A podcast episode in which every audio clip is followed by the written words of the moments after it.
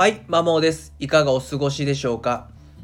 今回は自己分析にもチャット GPT を使おうっていうテーマで話をしていきます。まあ、自己分析をしたい、まあ、自分のキャリアを構築するための何らかのアプローチをしたい、向いている職種を見つけたいという考えてる人向けのお話です。で、まあ、これも結論はタイトル通り、まあ、チャット GPT をフル活用しようぜっていうことになります。まあ、まずよく自己分析でありがちなアプローチとして、まあ、好きなこと、まあ、得意なこと、まあ、自分が大事にしたいことの3つの軸で、まあ、探していこうっていうアプローチがあると思います。まあ、好きなことであれば、まあ、ついついやってしまうことだったり、まあ、没頭して時間感覚がなくなっちゃうぐらい集中できるもの。で得意なこと、まあ、これは自分自身では気づかないので周囲の人から褒められることがまあ得意なことですね。で最後大事にしたいことっていうのはこれはまあ価値観なのでどういった価値観を大事にしたいのか。私であれば、まあ、ユーモア楽しさっていうのはどんな時にも忘れたくないので、まあ、ただなんか面白いとか楽しいっていうのが、まあ、仕事における最も大事な価値観なんですね。で、まあ、こういう王道なアプローチは、まあ、割とその熱心に自己分析をしている方であれば、まあ、大体やってるんじゃないかと思うので、まあ、今回は、まあ、ちょっと違うアプローチの方法を伝えた上で、まあ、それを踏まえてどうチャット GPT を使うかっていう話をしていきますね。で結論はあなたの弱みをブレスとしてそれをチャット GPT 投げてどんな職種が向いてるかを聞くっていうのが一つおすすめですね。で自分であれば一番弱一番の弱みは数字にコミットできないことなんですね。まあ、これまで営業をしていたんですけども目標数字とかにコミットする気も起きないっていうレベルでひどかったですね。まあ、故に目標達成とは程遠い営業マンでした。まあ、あとは自分が納得できないものに関して全く提案できないというかなんか形だけの提案になってしまう要は納得感がものすごく大事あとは新規のテルアポみたいのはマジ苦手ですねなんか一度でも断られてしまうとぐさってきちゃって、まあ、先輩からはいやそ断られてからがスタートだっていう、まあ、何度も何度もこうアポを取りに行くような話しかけをトークをするよって言われるけれども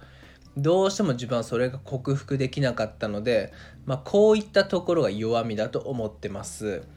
で、まあ、弱みっていうのは、まあ、状況によっては強みに変わるっていうのが私の根本的な考えなのでチャット GPT にこの弱みって何かしらの強みにならないかっていうふうな問いかけをしたんですね。具体的には、まあ、私は以下の弱みを持ってますって言って箇条書きで書いてこれ見方を変えたら強みになりませんかねでその強みを活かせそうな職種は何かって聞いたら、まあ、結構出してくれるんですね。まあ、例えば目標にコミットをしないっていう強みであれば、まあ、例えば変な話スタートアップ企業とか NP は NGO みたいなビジョンや使命感に基づくものっていうのは割と得意だったりするんじゃないかなと。であとは納得しないものの提案が苦手であれば、まあ、コンサルティングや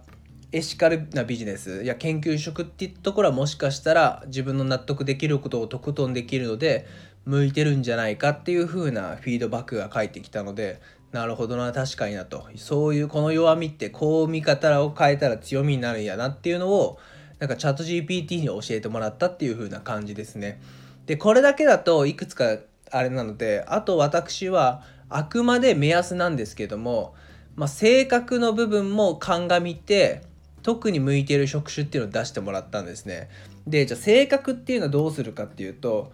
まああくまで目安ではあるんですけどもエニアグラムや MBTI みたいな、まあ、類型論と言われる性格診断があるんですね。でそれをチャット GPT-4 にあの今 GPT-4 なんですけどもあの質問をしてもらって自分がどの性格に属するかっていうのもまあ、おおよそ決めてもらった上で自分の性格特性と弱みをいくつも挙げてそこから言える特に向いている職種って何ですか？3つ挙げてくださいっていう風な話をしたら割とすんなり出てきたんですね。まあ具体的に言うと自分であれば弱みを9つ挙げて性格が MBTI で言うと INFP でエニアグラムで言うと